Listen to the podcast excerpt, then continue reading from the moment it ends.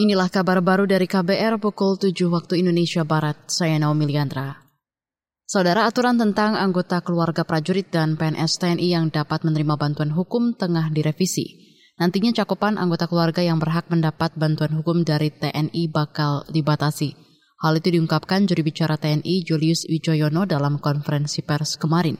Langkah ini sebagai tindak lanjut kasus Mayor Dedi Hasibuan dan sejumlah prajurit TNI yang mendatangi Polrestabes Medan.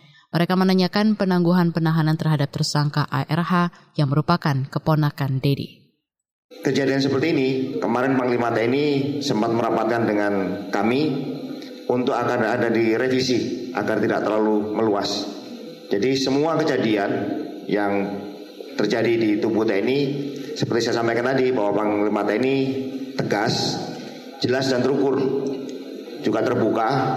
Untuk itu nanti akan ada perbaikan-perbaikan dengan adanya peraturan-peraturan tadi. Pada kesempatan yang sama, Kepala Badan Pembinaan Hukum Babinkum TNI Krisno Buntoro mengatakan revisi aturan ditargetkan rampung dalam tiga bulan.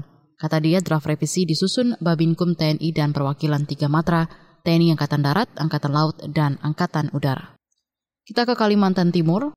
Stok air baku di Waduk Manggar, Balikpapan terus menyusut selama sebulan terakhir terdampak fenomena kekeringan El Nino.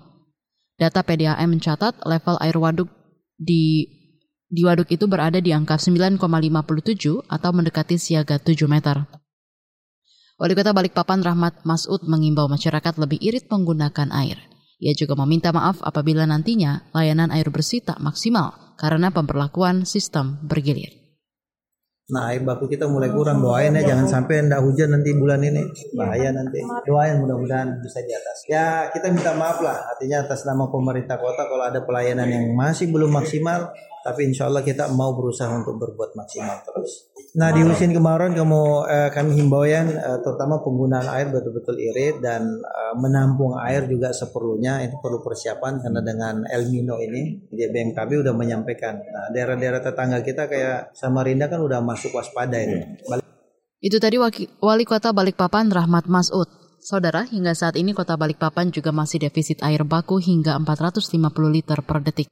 PDAM setempat hanya bisa melayani tak sampai 80 persen warganya untuk kebutuhan air bersih.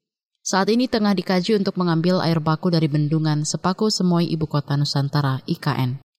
Beralih ke informasi olahraga, pelatih timnas U23 Sintayong memahami kendala yang dihadapi klub dalam melepas pemain yang masuk skuad Piala AFF. Turnamen ini digelar 17 hingga 26 Agustus mendatang.